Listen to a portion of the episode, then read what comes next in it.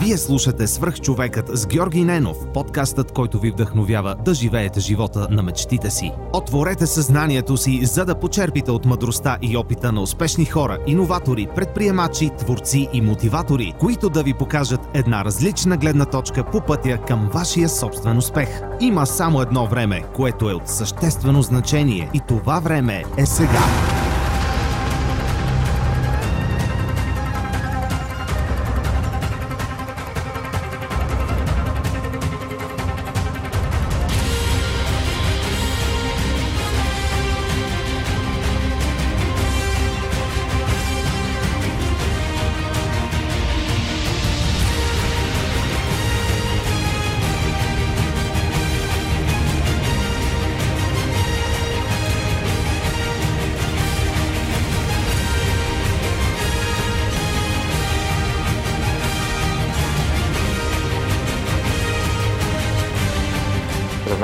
Вие слушате Свърх човека с Георги Ненов.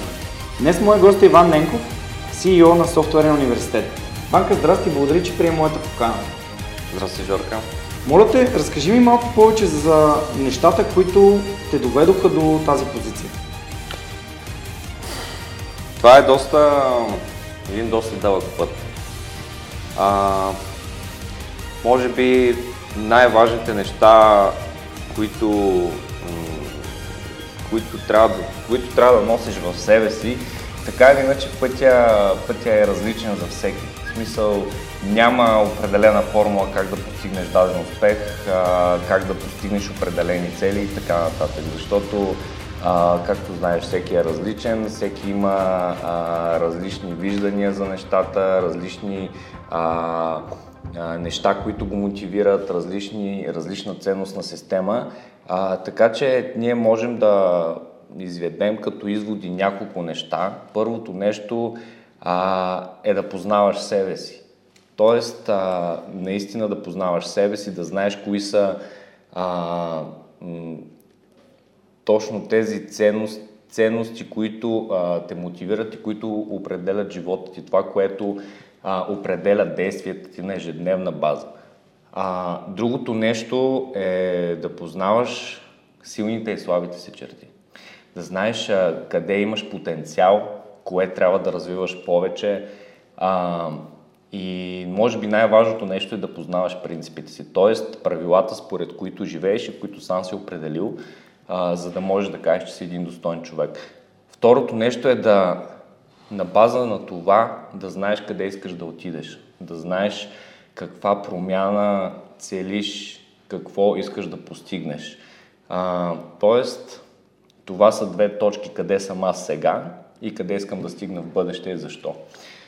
А, ако знаеш тези две неща, единственото нещо, което ти остава е да, да свържиш двете точки помежду си. Тоест да, да определиш, да знаеш за себе си как можеш да стигнеш от точка А до точка Б.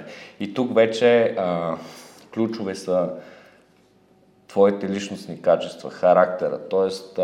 неща като целеустременост, като това да не се отказваш, като това да, да се мотивираш, когато паднеш долу на земята, да имаш силите да се изправиш и да продължиш, да си постоянен в действията си, да имаш вяра в себе си и вяра в това, което целиш да постигнеш в бъдеще. Нещата звучат много абстрактно, представени по този начин, но пречупени през практиката, те са точно така и са валидни в, а, във всяко едно нещо, в а, а, гонитбата на всяка една цел. Така че за мен това са трите ключови компонента, т.е. да познаваш себе си дълбоко, да знаеш къде искаш да стигнеш и да определиш начина по който искаш да стигнеш до това място. Тоест планирането е последната част от, от така да кажем, пъзела, как да стигнеш до някъде. Абсолютно. Планирането е много важна част, един от най-важните компоненти, но преди това трябва да, да, да имаш друга основа, да. т.е. да имаш фундамент. Т.е. без да познаваш себе си, без да а, познаваш себе си истински, ти няма как да определиш каква промяна искаш да постигнеш, защото на теб ти трябва ясен измерител. Трябва да знаеш кой си ти, какво можеш и след това да си отговориш на въпрос какъв искам да съм аз в бъдеще, какво искам да съм постигнал.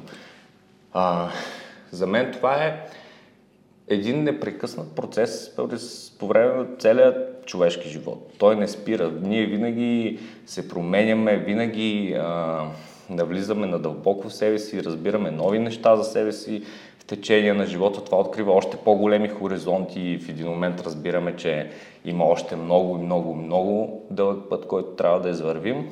А, но за мен това е най-голямата борба, най-голямата битка, която среща един човек. Тоест, за да завладяваш, първо трябва да можеш да владееш себе си. Да владееш себе си. Ако владееш себе си, всичко останало около теб е просто изпълнение. Супер. Това мисля, че е много важно да се отбележи за, за себепознанието и за това да, да можеш да оцениш собствените си предимства и недостатъци. Има ли някакъв начин, по който е по- по-лесно това нещо да се случи? Как можем да, какъв съвет можем да дадем на, на хората, които има малко трудно да си, да, да си поставят оценки и да се, да се самоопределят по един или друг начин като по-добри в нещо или по-слаби в друго? Сещаш ли се за някакъв модел или нещо, което би могло да бъде приложено? А, най-важното нещо е, когато всички, всички можем да мислим на темата кой съм аз, какво мога, какви са моите умения, какви са моите мисли, моите мечти и така нататък. А, но всички тези неща остават по-скоро намерения.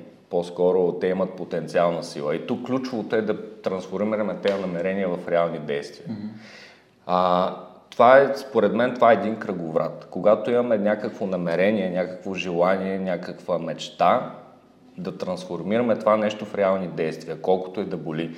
Това най-вероятно ще означава, че трябва да излезеш от зоната си на комфорт, за да постигнеш нещо. И то много сериозно. Ако имаш мечта, която е много далеч от теб, ти трябва да направиш едно огромно пътешествие извън зоната си на комфорт, което в повечето случаи адски боли. А, така че ключовото тук е да умението, намерението да го превърнеш в действие. Mm. И когато превърнеш намерението в действие, ти постигаш даден резултат. Съответно този резултат се връща към теб и ти дава някакъв фидбек, някаква валидация на това, къде си ти в момента. А, но е много важно резултатите да не определят нас. Тоест, резултатите са просто следствие. Те ни отговарят на въпроса кой си ти. Те са просто резултат от дадено действие. И тук е много важен момент. Повечето хора, когато постигнат даден резултат и този резултат е негативен, т.е. те са се провалили, те нямат мотивацията, нямат увереността да опитат отново, защото а, бягат от тази болка, която ще срещнат отново най-вероятно. А, но това според мен е най-голямата разлика между успешните и неуспешните хора. Тоест, успешните хора не се отказват при провал. Тоест, те гледат на провал, на провала като поредната стъпка, която ще ги отведе към успеха. Аз не вярвам, че има успех без поредица от провали. Преди това. Според мен това е една и съща монета. Едната страна е успеха, другата е провала. И ключовото е тук да не гледаме на провала, ако резултатът е провал, да не, да не гледаме него, на него като на нещо, което ни определя, нещо, което ни дава отговор, кои сме ние, а просто като на поредната стъпка към успеха. И аз много силно вярвам, че провала е нещото, което те изгражда. Тоест провала ти дава най-голямата стойност, най-суровите уроци и най-тежките уроци, но уроците, които наистина те изграждат, уроците, които наистина те карат да си отвориш съзнанието и да, да погледнеш а, на неща, да възприемеш нещата много по-дълбоко. А, тоест провалите а, ти дават умения, поредицата от провали, поредицата от опити, за да стигнеш до провал, ти дават умения, развиват те, за да стигнеш до момента, в който ще си достатъчно добър, за да постигнеш успех. А това, което ти дава успеха, а, съответно е увереност. Наградата, която получаваш от успеха е увереност. Тоест, а, увереността да действаш с а, по-голям замах следващия път. Но а, според мен, истин, а, наистина, стойността която извличаш в най-голяма степен е по време на провалите, които, които ти правиш. По време на опитите, докато стигнеш до крайния резултат, който е успеха.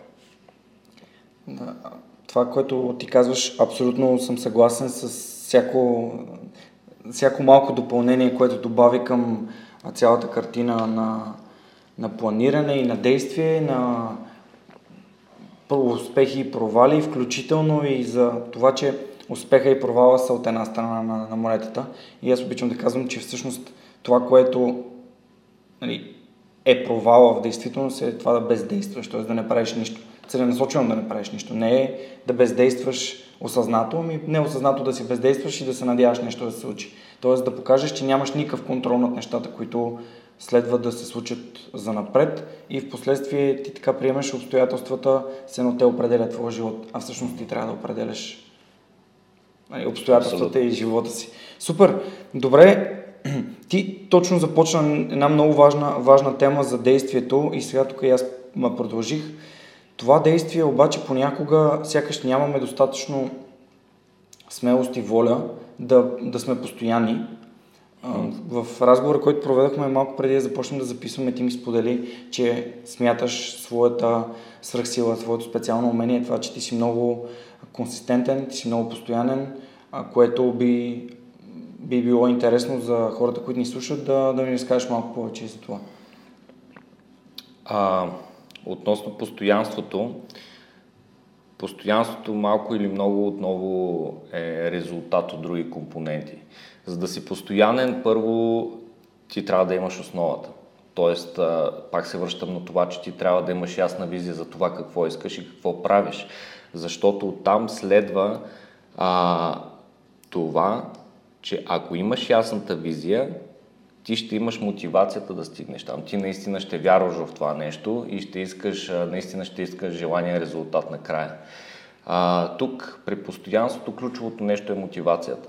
Тоест, ако имаш ясната визия, ако имаш силното желание да стигнеш до, определен, до определено място, ти ще имаш и мотивацията. Ако имаш и мотивацията, следващия компонент е дисциплината. Тоест, ако си дисциплиниран, ако имаш принципи, ако си готов да казваш не в дадени ситуации, ако си готов да приоритизираш някои неща в дадени ситуации, ако си готов да се отказваш от неща, които биха те отклонили от пътя, колкото и да са привлекателни в даден момент, това нещо определя дисциплината. Тоест, според мен, тази консистентност, това постоянство е резултат от а, мотивацията от една страна и второто нещо е дисциплината. А, и всичко хубавото е, че всичко е в наши ръце. В смисъл няма нищо, което а, да е следствие на дадени фактори, които не зависят от нас. А, всичко е въпрос, пак се връщам там, че всичко е въпрос на действия от наша страна. Действия в правилната посока. А, и всичко, ако се замисли, всичко тръгва от едно зрънце. От едно зрънце, което, е, едно семенце, което на вдъхновение – да речем, как, как започна подкаста ти. Ти си получил вдъхновение, ти следваш това нещо, ти го развиваш, ти си постоянен и това нещо започва да жене успех. А, така че всеки от нас има такива семенца, които сами по себе си могат да бъдат засяти. Тоест да ни вдъхновят, което е първото нещо, стъпка. Ако сме вдъхновени, определяме нашата визия, определяме нашия път и го следваме. Нещата всъщност са много, много прости но на практика не винаги се получава така, както си го мислим. Затова е много важно да не се страхуваме от провалите. За мен това е много ключово. Ако се страхуваш от провал, ти нямаш потенциала, ти нямаш а, енергията, ти не можеш да направиш конкретни действия. В смисъл ти имаш спирачки, ти имаш граници, имаш ограничения. Страха от провала, според мен, е най... А, как да кажа, най- нещо, което е най- най-негативното нещо, което а, е вътре в нас и което а, ни спира по пътя към успеха. Нашия най-голям враг е страхът от провала. А, и ако се замислиш страха от провала, той е измислен. В смисъл, страха от провала не съществува опасността от определени действия, това е нещо напълно реално, но самия страх той не съществува. Тоест това е нещо, което ние може да изкореним тотално и може да го изкореним единствено чрез действия. Единствено ако преодоляваме този страх чрез реални действия в ежедневието си, когато излизаме от зоната на комфорт, когато се предизвикваме. Това е единствения начин, в който, който ние може да се развиваме. А, Това е много смел, хора... смелостта е това. Абсолютно. Да. Абсолютно. Да имаш коража, да се предизвикаш и да предприемаш тези действия, от които най-много те е страх. Ако са в правилната посока, естествено, ако са в посоката, в която ти искаш да вървиш. Това нещо, според мен, е определящото за успеха. Успехът е неминуем, ако, ако следваш тези, тази логика, ако предприемаш действия, ти рано или късно стигаш до, до успех. Тук въпросът е вече това, което зависи от теб, кога, колко бързо предприемаш действия, дали изобщо предприемаш действия. А, Напълно, напълно съм съгласен с теб. Даже аз няколко пъти вече го споменавам и споменавам тази статия, но ми е направила наистина много силно впечатление на Дан Саливан The 4C за спиралата на точно нали, коража, комитмента и как а, завърта една спирала, която те кара всеки следващ път да, да имаш по, по-смели и по-големи цели и съответно това завъртва твоя конфиденс и става едно, нали, една спирала, която става все по-голяма и по-голяма.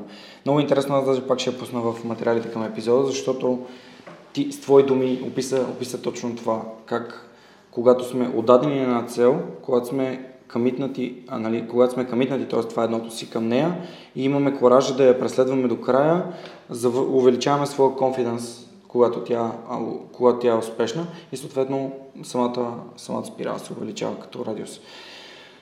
Ам, искам да те върна едно изречение назад, защото спомена нещо, за което не сме си говорили още в епизодите с никой от моите гости и то е важността на това да казваш не. Защо е важно да казваш не? Защо е важно да се научиш да казваш не и да можеш да отсяваш нещата, които са, как да кажа, по-важни за теб от другите, казвайки, отказвайки се от тях? Тук говорим за фокус най-вече. А, фокус от гледна точка на това, доколко си фокусиран в една цел или няколко цели, които преследваш. Тоест, по пътя, който извървяваме, винаги имаме неща, които могат да ни отклонят. Винаги срещаме такива неща. Тук идва умението да претегляш кое е по-важното за теб и кое би ти дало по-голяма стойност за това ти да достигнеш целта си по-бързо. А, така че може да дадем някакви примери с бизнеса, да речем. А, ситуацията на Софтуни. Софтуни е бизнес, който се развива много бързо последните 3 години, стремглаво. А, ние срещаме много възможности по време на своя път. Много идеи, които ако се развият качествено, биха изстреляли бизнеса на още по-високо ниво. Но тук идва а, едно друго нещо. Софтуни е организация, която е създадена преди около 3 години и половина. А, в началото на Софтуни бяхме екип от около 5-6 човека, сега сме екип от около 50 човека. А, по време на тези 3 години, т.е. може да, може да направиш сметка какъв растеж има Софтуни само за 3 години. А, пазарът отговори, т.е. пазар възприе Софтуни като това, което прави Софтуни, като решение на един голям проблем. Т.е. ние получихме много добър отговор от пазар за това, което правим. А, пазара видя в нас стойност, стойност, която ние създаваме. Оттам, дойдоха, оттам дойде пазарния растеж, който генерира Софтуни още от своето начало. Но това е едната страна на монетата. Т.е. бизнес растежа, пазарните възможности и целият този пазарен потенциал, който идва към нас е едната страна на монетата. Съответно, другата страна на монетата обаче е м- нашата инфраструктура. Това, което имаме като организация, това, което имаме като а, умения, като способности, като капацитет. И най-голямото предизвикателство, според мен, в а, всеки един бизнес, който се развива, всеки един бизнес, който е бързо развиващ се, успешен и в начална фаза на своето развитие, това е предизвикателството да се умее да запази баланса между пазарното развитие и развитието на организацията. Тоест, когато има пазарен потенциал, който идва до теб, ти да имаш капацитет да го поемеш. За да можеш да гарантираш качеството на, на своите клиенти, качеството на услугите, които предлагаш. А, това е доста, може би, най-голямото предизвикателство, което срещахме и продължаваме да срещаме. Да, да запазим баланса между двете страни на монетата. От една страна нашия капацитет, от друга страна възможностите, които идват към нас.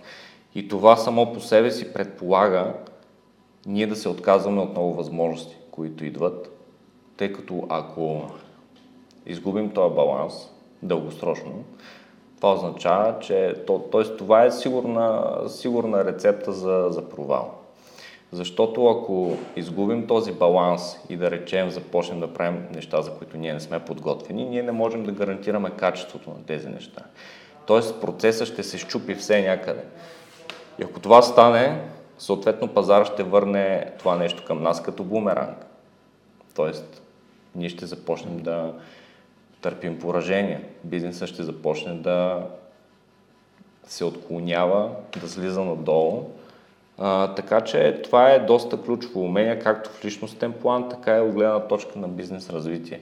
Да определяш приоритетите и да определяш ясния фокус и посока а, и да имаш ясно самосъзнание къде си, къде е бизнеса в момента, кои са му силните и слабите черти, какъв е потенциал, какъв е капацитета му, какво е готов да поеме като, като проекти, като идеи, като развитие и така нататък. Така че това е много ключово нещо. развитието на един човек, развитието на един бизнес много си прилича, ако се замисли, защото реално бизнеса, какво е бизнеса? Бизнес е една организация от едни живи организми, т.е. сам по себе си е една цялост от една, един цялостен жив организъм, самия бизнес. А, бизнеса има посока, хората имат посока по същия начин. Всеки има визия, мисия, всеки има някакви цели, които преследва, всеки върви по някакъв път. А, така че аз много често правя съпоставка между моето развитие и между развитието на организацията и виждам, че двете неща се препокриват много-много дълбоко. А това е нещо, което обичам да, обичам да разискваме с моите гости и то е, че нали, нивото на, на бизнеса на даден човек, който го управлява, не е възможно да го надмине него. Тоест, личностното развитие на човека, който стои най-отгоре и определя действията и голямата картинка, която и плана, и целите, които организацията следва, е това нещо, което ограничава най-много бизнеса. Uh-huh. Тоест, затова непрекъснато всички вие, които идвате и разказвате за бизнесите, които управлявате и създавате, говорите за това как непрекъснато се търси, как да се подобриш, как да се развиеш, как да научиш нещо ново, а самоанализираш се и, и така. Много, много интересно и смятам, че абсолютно това е много важно хората да го знаят още преди да са започнали или преди да са попаднали на мястото, където всичко зависи от тях, всъщност. Uh-huh. Супер. Много беше интересно за мен да ми разкажеш а, това за фокуса, защото то е нещо, което аз също определям като моя слаба черта. Важно беше да, да, да видя как с твои думи ще, ще опишеш важността да казваш не и да приоритизираш. И също време ти използва, пак се върна в началото, където каза, че вашата организация няма как да покрие всички тези добри идеи, просто защото, ако мога да, да обобщя, вие познавате много добре организацията си, т.е. това самопознание вие го имате и като, като структура, uh-huh. не само на личностно ниво, което пак казва, че бизнеса и личността са два абсолютно идентични, ам, как да кажа, процеса. Uh-huh. При бизнеса и в а, личностното развитие въжат едни и същи принципи. Аз също съм на мнение, че това, което ти казваш, въжи за всички сфери на нашия живот. Дори в, за нашето здраве, за нашето образование, за връзките, които имаме, когато сме постоянни, когато а, даваме внимание, когато получаваме всичко, което бихме искали да получим. Супер. Добре, може би ще е хубаво да поговорим малко и за, за образованието, което имаш. Ти си един от тези хора, които, както каза, са много последователни в, а, и методични в нещата, които правят. Ти си завършил предприемачество. Uh-huh.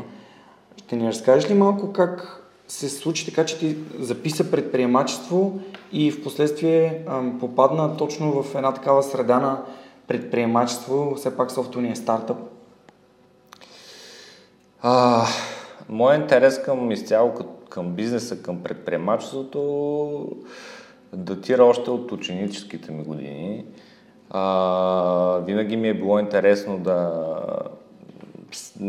да, разбира, да разбирам повече за личности като, като Брансън, като Стив Джобс и така нататък. Винаги ми е било интересно не по-скоро материалната част на нещата, колкото а, самото развитие, самата логика на успеха, която те, а, която те следват. А, и винаги съм търсил някакви съпоставки между а, успеха на, на такива хора, някакви общи черти, някакви изводи, които аз мога да излеча за себе си. А, само по себе си предприемачеството, то се наблюдава във всякакви сфери от живота, не само в сферата на бизнеса. Самото личностно развитие е процес на предприемачество, процес на предприемане на действия, процес на следване на цели и постижения. А, така че образованието ми в сферата на предприемачеството, то си е един естествен а, ход това нещо. А, просто там нещото, което извляках аз най-вече от това образование са може би моделите, може би структур, структурата на мислене, на бизнес мислене, която, която съвършенствах там.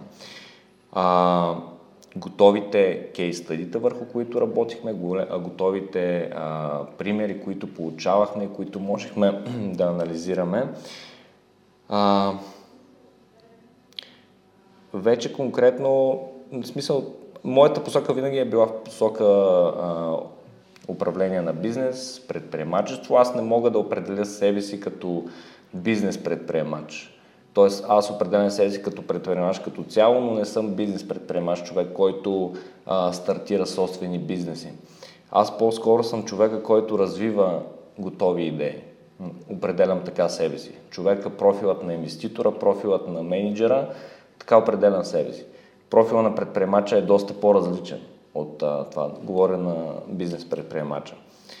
А, така че аз стартирах в SoftUni, след като SoftUni вече беше, а, вече беше на пазар. Тоест няколко месеца след като SoftUni вече имаше идея за това нещо и компанията беше стартирала. Тя беше още в зародиш, но все пак беше стартирала, когато аз се присъединих там. А, така че аз много добре фитнах на, на това място, защото моите идеи, моите а, ценности, още като цяло визията, която имахме, тя съвпадаше. Моите, в смисъл тази на Светло, на Христо, на другите колеги, а, всички следвахме една и съща визия. А, така че нещата, които аз бях освоил като знания, като умения по време на моите, моите предишни а, активности, с които съм се занимавал и по време на образованието ми, ми послужиха адски добре като инструментариум, който аз можех да използвам, за да а, допринасям за развитието на софтуни и от гледна точка на, на бизнес развитие най-вече. Ти спомена нещо много интересно и то е възможността, която си получил да разглеждаш различни кейс стади, с което по западния модел на образование малко или много е практически модел. Тоест, ти практически попадаш в ситуация, която трябва да разрешиш даден проблем или виждаш как други хора са го разрешили. Тоест, имал си а, до голяма степен някаква практика. Uh-huh. Мисля, че и с Светло в третия епизод обсъждахме това, че конвенционалното образование дава прекалено много теория прекалено малко практика, най-вече на по-общите специалности от типа на економически, маркетинг и така нататък, които всъщност хората излизат с едно устаряло знание за, тео, за теориите и почти никакво практическо знание. Uh-huh. Това, което ти ми разказва, обаче тотално, е тотално различно. И начина по който вие сте изградили софтуерния университет също се основа повече на практиката, uh-huh. отколкото, отколкото на теорията. Защо според теб това е работещ модел? Аз не изключвам по никакъв начин теоретичните познания. Не, не го изключваме, просто... Да, според мен тук пак трябва да има баланс между двете. Защото Мога да ти дам един пример с маркетинга. Да речем, според мен всеки един, предприем, всеки един човек, който се занимава с маркетинг сериозно, трябва да е чел книгата на, Филип, на Филип Котлър за принципите на маркетинга. За мен това е а, много голям фундамент, много теоретичен фундамент, в който са вкоренени много практически примери. А, но това нещо развива мисленето ти, т.е. теоретичните познания, фундаменталните концепции, а, това ти дава една здрава основа. Тя не може да бъде директно конвертируема в бизнес средите по пряк начин, но това ти дава една солидна основа. И следващото нещо вече е да преминеш към а, по-практически начин на подготовка. Тоест, а, ако имаш възможност да, да получиш такова, такъв тип образование, което е някаква програма, практическа насочена програма, това е супер. А, но всеки може да го постигне и само това нещо, без да участва в а, определени образователни а, програми. Има най-различни материали, книги, видеа, които можеш да използваш. А, така че практическата част най-вече, според мен, тя, е, тя се придобива на бойното поле с практика. Колкото и да е практическа една, едно образование, една програма, то все пак е симулирано това нещо, защото в набойното поле там се срещаш, там вече носиш реална отговорност а, и трябва да се справиш със своите емоции, със своите, трябва да взимаш реални решения, които ще повлияят на твоя живот, което вече е много-много различно. Защото тогава имаш един начин на мислене, в а, стаята в университета имаш съвсем друг начин на мислене. Така че практическата част а, е само на бойното поле. Там, там реално придобиваш реалните умения. Докато в университета придобиваш знания, колкото и да са практически, колкото и да работиш с реални примери, това са просто познания. Те имат потенциална сила. Но когато започнеш да правиш нещата реално, когато вече започнеш да носиш отговорности и започваш да предприемаш действия, а, зависи какъв процент от тези знания ще се конвертират в умения, нали, които умения реално се търсят и от а, компаниите. Всяка компания търси умения, а не, а не просто познания. Така че университетът ти дава една потенциална сила. Вече зависи кой университет, какво точно учиш, как точно се подготвяш, това ще определи каква, какъв, какво количество потенциална сила имаш ти. Но самия опит на бойното поле, самия опит на, на пазара, практически опит, реалния опит, той, той възпитава уменията, които след това използваш. Ти сподели за тази книга на Фири Потвър, която аз Ови не съм чел, но записвам в списъка. Препоръчвам ти. Да. Има ли други книги, които също би искал да препоръчаш? Според теб са а, важни за създаването на фундамент от знания и разбира се, това, което книгите ни дават гледни точки. Мога да препоръчам много силно а, книгата Влиянието на Робърт Челдини. Mm-hmm. Тя може да се използва в различни аспекти от живота. В маркетинга, в продажбите, психологията, взаимоотношенията ти с а, хората като цяло. Изключително силна, силна книга която трябва да се препрочита повече от веднъж, за да я осъзнаеш а, правилно, достатъчно дълбоко. И е много ключов в момента, ако има възможност да, да прилагаш на практика тези принципи. Mm. Тогава ги осъзнаваш в пълна степен. Нали? Тогава вече става част от, от а, теб самия. А, друга книга е Позиционирането на Rees, също маркетингова книга, тя също може да се използва в различни аспекти от живота. Начина по който се позиционираме, начина по който позиционираме себе си в съзнанието на околните, на нашите приятели, на, нашите, на нашия обкръжава свят. А, много е интересна съпоставката, когато видиш, когато осъзнаеш, че всъщност маркетинга е просто част от живота. Това не е просто бизнес а, концепция самия маркетинг, позиционирането, умението да продаваш, да даваш стоеност, да комуникираш с хората, това е аспект от целия ни живот, изключително определящ.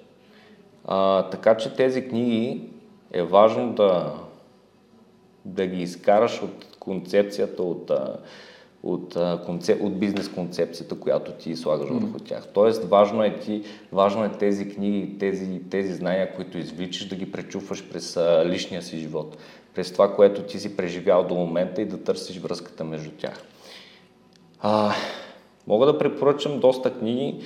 Друга книга, за която се сещам и е много важна, е книга, която дава много така много, отваря очите на много хора от гледна точка на лични финанси, от гледна точка на финансова култура. Най-богатия човек от Вавилон. Mm-hmm. Тя е изключително интересна книга, която а, чието сюжет е под формата на притча, на приказка, но дава изключително ценни и мъдри е, съвети. И е, изключи, и е много приятно, когато, а, когато четеш такъв тип книга, такъв тип литература и започнеш да правиш съпоставка с твоето минало и стигаш до някакви заключения следствие на това, което прочиташ тази книга. Книгите на Робърт Киосаки, естествено, въпреки, че това са доста фундаментални книги, има неща, които м- са толкова елементарни, но реално не си се замислял по начина, по който се замисляш тогава, когато прочетеш.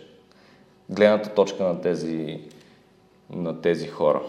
Напълно съм съгласен. Аз най-богатият човек на Вавилон е книга, която трайно остави отпечатък в, в моето съзнание. Джордж Клейсън. Не знам, не знам как е успял да напише тази книга преди сигурно повече от около 100 години. Uh-huh. Но тя е актуална според мен и до ден днешен. Много малко хора се замислят за важността от това да, да спестяват пари, да, да живеят с по-малко, т.е. да казват не на емоционалните покупки, ако имат, разбира се, някаква цел и не искат наистина да живеят по този начин. Uh-huh. Тоест, ако ти искаш да, да си харчиш винаги всичките пари, които имаш, ти си напълно в състояние да го направиш и всеки има право да го прави само за себе си, но ако си поставил цел, която би изисквала това да инвестираш в нещо или да имаш нещо, което е важно като дом или а, автомобил или там, което за теб ти е ценно, няма как да го постигнеш, ако не спазваш някакви елементарни принципи, които тази книга поднася по наистина много приятен начин. Ам, благодаря ти много, много готини книги. Препоръча на Ники Киосаки е споменавам до сега няколко пъти, но тези книги на, на Филип Котлър, на Аурис и на Чалдини ам, почти не са споменавани. Забелязах влиянието в офиса на Interactive Share при Марта Попов, uh-huh. когато си говорихме и с него. Там имаше една огромна библиотека в неговия офис точно с супер много фантастични книги, които смятам, че биха помогнали на всеки да, да развие себе си. Ти как, как съхраняваш своите книги? Избираш ли ги по някакъв начин? Имаш ли библиотека? Четенето просто четене ли е или е нещо повече за теб? Защото ми, познавайки те, знам, че използваш нали, това за да създадеш фундамент, нали, слушайки какво си говорихме до момента, как бихме могли да, да, да, да накараме хората да, да помислят малко за важността на това да, да получаваш такива информации, уроци от книги, които струват 20 лева, а обобщават знания за десетки години. Mm-hmm. А, със сигурност аз а, не чета книги заради самото четене. Абсолютно четенето на книги не ми е хоби. А, то по-скоро е част от а, процеса на развитие, който аз имам, част от моя път и аз чета книга само тогава, когато знам, че мога да излеча нещо конкретно от нея и нещо, което мога да приложа на практика. Тоест книга, която ще ми даде някакъв инструментариум, някакъв концепция, някакъв тип мислене, който аз мога да използвам а, в моя полза или в ползата на дадена група от хора в бъдеще. А, така че за мен книгите са инструмент, за мен книгите не са начин на, на разпускане, на, на нещо друго. А, така че моята библиотека от книги е изключително селектирана в тази посока. Всички книги са а, били с цел да развия дадено умение, да получа някакво знание, което в момента мисля, че трябва да доразвия. А, така че да, аз селектирам тези книги доста внимателно преди да започна да се къмитна дадена книга, особено ако е от тези по-дебеличките. До, доста предварително проучвам а, какво, какво бих излягал от тази книга. Супер. Това е, един, това е една интересна гледна точка. Uh-huh. Защото, например, за да съпоставя твоята позиция и моята, аз в момента се опитвам да чета повече литература, която е свързана с личностното развитие, с бизнеса и така нататък, Разбира се, автобиографични, които дават доста голяма доза вдъхновение, мотивация. Виждаш как някой много успешен човек създал нещо от нищо, буквално, както ти каза, от едно семенце. И всъщност някак си се едно трупам, трупам в себе си по-скоро гледни точки, от, отколкото концепции. Uh-huh. Но това, което ти казваш, нали, пак правя се поставката, че ние сме съвсем различни и по съвсем различен начин а, възприемаме книгата като, като инструмент за постигане на, на успехи. Си доста по-целенасочен, докато аз съм малко по-хаотичен, но може би етапите ни на, на, на, на живота и целите ни са супер различни. Тоест, ако някой от вас, а, уважаеми слушатели, слуша и би искал да измисли свой начин, абсолютно сте в правото си да изберете как книгите да ви влияят и по какъв начин да ги използвате максимално за своето собствено развитие, разбира се. Uh-huh. Супер. Съгласен съм, да. Да, много интересно. Аз даже наскоро почнах и да разнообразявам четенето с слушане. Аудиокнигите ми дават някакси аудиокнигите по различен начин ги възприемам. Uh-huh. А и имам възможността много бързо да ги слушам няколко пъти. Защото м- от подкастите съм научил, че колкото повече слушам нещо, толкова повече всеки следващ път забелязвам нещо ново. И ако при препрочитането, както ти каза, на влиянието, uh-huh. ти всеки път намираш нещо ново и го прилагаш, а, м- сякаш съкръщава малко времето, когато слушам една книга на едно и половина. и после имам повече време да, да, да приложа наученото. Супер. Тук, извинявай, че да, не, не. Тук пак казвам, ключовото според мен е прилагането на нещата. Mm, Защото да. колкото и книги да четеш, ако смисъл дори да си изчел тонове книги, ако си приложил дори, ако не си приложил дори, дори 1% от това нещо, това няма да доведе до никакъв резултат в крайна сметка. А, защото това са потенциални знания, те не са истински, те са вътре в теб, но от теб зависи дали можеш да отключиш този потенциал, да, ги, да превърнеш тези знания в умения и да постигнеш съответния резултат, който вече ще се върне към теб, нали, ще те надгради.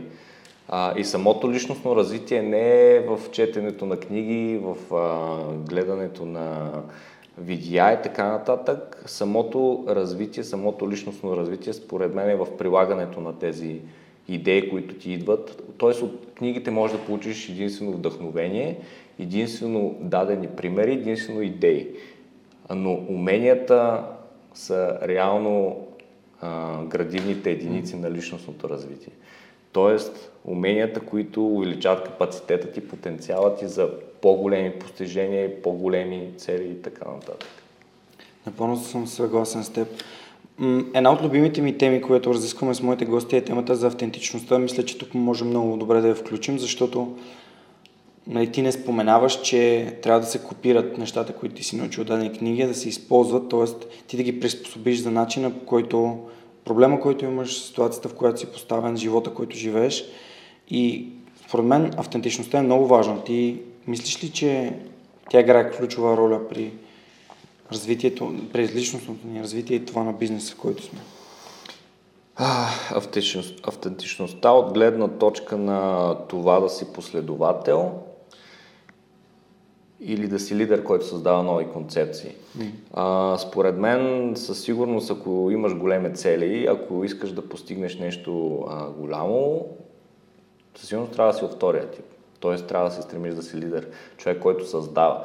А, да си човек, който е последовател, който копира други идеи, който просто взима готови концепции а, и ги прилага без да се опита да ги пречупи през своята гледна точка, да ги подобри, да ги видоизмени дори. За мен това е губещата стратегия. Mm-hmm. Тоест няма среден вариант. Или си печеливш, или си, или си губиш. За да си печеливш, ти трябва да си създател. Ти трябва да си лидер, ти трябва да си човек, който те първа проправя пътеките, за да може след това другите хора да те използват за пример и да, и да се мотивират и да прилагат нещата, които ти се Ще използвам едно много готино клише на Хенри Форд, който като обяснявал защо е създал автомобила, казал, че ако бях питал хората какво искат, те биха казали по-бързи коне. Мисля, че точно това имаше предвид. Абсолютно. Да създаваш, да създаваш нещо, което е нали, иновативно, не на всяка цена. Според мен, нали, някои хора много си мислят, че за да създадеш бизнес, който е успешен, ти трябва да си, ти трябва да измислиш най-умната идея на света, която никой никога не се е сещал. И това мисля, че е невъзможно. Uh-huh. Даже с uh, Тонио Зафер от Пикалот, като си говорихме, и той каза, че всъщност добрите, успешните бизнеси разработват вече съществуващи идеи, видоизменят ги, както ти каза, подобряват ги, развиват ги в определена посока, така че тази идея е много по-добра за нуждите на пазара, който вече има нужда от нея, който вече я търси и използва по един или друг начин. И ето, софтуерния университет е точно за мен нали, метафора правя веднага в главата си, как тя адресира нуждите от софтуерни специалисти с повече практически знания, така нататък, софтуерни диджитал, за дигиталните умения, които са свързани с изграждането на бизнеси. И т.е. търсенето го има, идеята да, да, да имаш обучение и курсове винаги е имало, но вие така сте го направили, така сте го формирали, че вашия бизнес е точно един подобрен, един развит, един по-адаптивен към бизнеса, нуждите на бизнеса от кадри бизнес, което е супер интересно. И за мен е привилегия да съм част от софтуерния университет като студент, макар че в момента не е активен. да, супер. Ами, една от темите, които в момента са ми много интересни, малко вече отиваме повече към а, не толкова бизнес частта, тя е това частта за здравето. Uh-huh. Днес бях пред парламента да правя лицеви опори с Лазар и неговата кампания 30 за 30, 30 тренировки за 30 дни. Според теб има ли важна роля здравето и начина по който се грижим за себе си, за нашето личностно развитие и съответно за развитието на бизнесите, в които, които работим. Тук няма как да отговоря по друг начин, освен абсолютно. А, това е основа, смисъл, това е фундамент. Без да сме здрави, без да имаме енергия, без да се чувстваме добре, ние не можем да мислим за останалите по-висши цели, които имаме. Защото ако погледнеш стълбичката на масло, тя започва от а, нашето физическо състояние. Дали сме а, в безопасност, дали сме здрави, дали имаме енергия. Оттам нататък следва всичко останало. Оттам нататък всичко се гради върху това нещо. Тоест, а, изключително важно е а, всеки успешен човек, всеки човек, който иска да е успешен, да отделя внимание и грижи за, за здравето си, за тялото си, за това да има енергия, физическа енергия, говорим за физическа енергия. Защото това нещо отключва следващите неща. Така че това е абсолютен а, фундамент, нещо, което няма, няма място за спорт тук. Просто някой път забравяме за, за важността му. Mm-hmm. В краткосрочни Съгласен. моменти можем да приоритизираме други неща, но все пак ми е, аз самия го приемам като кауза, защото моето личностно развитие започна изцяло от физическата част.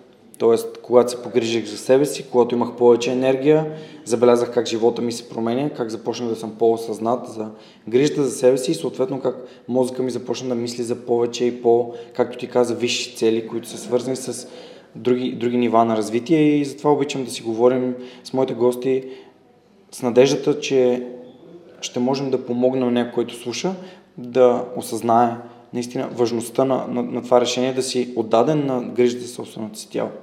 Абсолютно. Ти, не, не говорим за това да тренираш 7 дена седмицата. Mm-hmm. Ти всъщност как, как се грижиш за себе си? Горе-долу. Аз съм си изградил определени навици. Mm-hmm. А, в началото, докато изградиш навици, знаеш, че е тегаво. А, т.е. трябва, т.е. ти излизаш от зоната си на комфорт, докато тези навици не станат част от зоната си на комфорт. А, така че аз тренирам около 4 или 5 пъти в седмицата, вече, минимум. А, стремя се да подбирам доста сериозно храната, която приемам. Това е много важно нещо. Третото нещо е възстановяването и съня. Това да имаш качествен сън е третия важен компонент, т.е. тренировките, физическата, физическата, физическите активности, храната, която приемаш и съответно възстановяването и съня. Тоест това е един, трябва да има баланс между трите. Ако това нещо успееш да го вкараш в твоето ежедневие като навици, за които да не мислиш всеки ден, прави ли ми се това, не ми, не, не, не ми ли се прави, просто да, да тръгне по инерция, да се автоматизира този процес, това нещо е супер. Много хора си мислят, че когато си CEO, когато управляваш собствен бизнес, когато развиваш ти си, ти си хъслър, нон-стоп си на, на педала, в офиса си по 24 часа, но историята знае много повече примери на хора, които са бърнаутнали, отколкото хора, които наистина са успели и това е било този, а, този допъл... тази допълнителна, това допълнително усилие ги е довело до успеха. Аз не знам за нито един такъв, mm-hmm. като изключим Илон Мъск, но това са неща, които само четем в книгите и не знам дали действително са Абсолютно. А, със сигурност, ако натиснеш педала на максимум и работиш по 20 часа в денонощието, краткосрочно това ще доведе до успех. Въпросът обаче до дългосрочно до какво ще доведе. Въпросът опира до там какво в крайна сметка теб самия ще те направи щастлив и каква е твоята мисия, защо си тук. Ако си много богат, да речем, материално богат, имам предвид, mm-hmm. но нямаш социална среда, нямаш приятелства, семейство, ти си жертвал здравето си, дали това ще направи щастлив? Дали това ще помогне да реализираш своята мисия? А, лично за мен, аз наскоро го открих, че без баланс в личностния живот, колкото и да го знам концептуално, нали, аз го преоткривам във всякакви други измерения. Тоест, ако нямаш баланс между трите основни компонента, които те изграждат, личностното развитие, от гледна точка на физическо развитие, от гледна точка на ментално развитие, от гледна точка на нови знания и умения, социалното ти развитие, от гледна точка на приятелство, от гледна точка на половинка в живота и материалното ти развитие, от гледна точка на материални успехи. А, ако няма баланс между тези три компонента, т.е. нито един от тях няма да е успешен дългосрочно mm. и няма да те направи щастлив. Така че за успешните хора е важно да отделят, да инвестират време в личностното си развитие, в социалното си развитие, в материалното, така че да са успешни във всяка една от тези три сфери. Защото те са навързани. Ако една падне надолу, тя повлича всички останали. И това се случва на практика, дългосрочно става въпрос. Краткосрочно е ясно, че ти можеш да постигнеш определени резултати. Това се случва, но дългосрочно няма как да се случи това нещо. Един много готин цитат на Ганди. Бъди промяната в света, което искаш да видиш. Ти, ако можеш да промениш нещо в, да кажем, в България, какво би, какво би променил? Мисля, какво би променил в себе си, така че да промениш всичко останало? Ами, моята, как да кажа, моята мечта е един ден това, което съм постигнал аз, да остане като наследство, което да вдъхновява хората и да променя начина на мислене на хората. А, за мен това е, може би, най-висшата цел, която аз си преследвам, която а, бих казал, че ще осмисли, ще осмисли живота ми и ще съм доволен нали, в края на живота ми, ако знам, че оставям наследство след себе си, което вдъхновява хората. Ако хората получат вдъхновение, това е това семенце, за което си говорихме в началото, ако получат вдъхновението, а, всичко останало е въпрос на execution. Тоест, ако успея да направя нещо, което да вдъхновява хората, а, колкото повече, толкова по-добре. За мен това ще е наистина, наистина успех. Истински успех, който ще осмисли абсолютно всичко, което съм направил в а, живота. Така че, конкретно за България, според мен, ние тук трябва да си вярваме малко повече. Трябва да а, не се страхуваме. Тоест, трябва да изкореним тези м- черти от нашата народопсихология, а, като това да стоим отстрани, да наблюдаваме без да участваме, без да сме проактивни участници в а, света, в процеса, в а, ежедневието. Това е черта, която е заложена много сериозно при нас, а, че нашата нация по-скоро е пасивна в много отношения. Ако мога да променя това нещо, да сме по-проактивни, да, не само да говорим, не само да разсъждаваме, а да действаме към определена промяна, това нещо ще промени изцяло начина по който живеем, начина на хората тук. Супер, много ти благодаря, че го каза това, защото за мен също е супер важно да, да търсим начина по който да, да се развиваме, а пък това е едно ограничение, което определено имаме. И отиваме към последния въпрос за епизода и то е тематичен.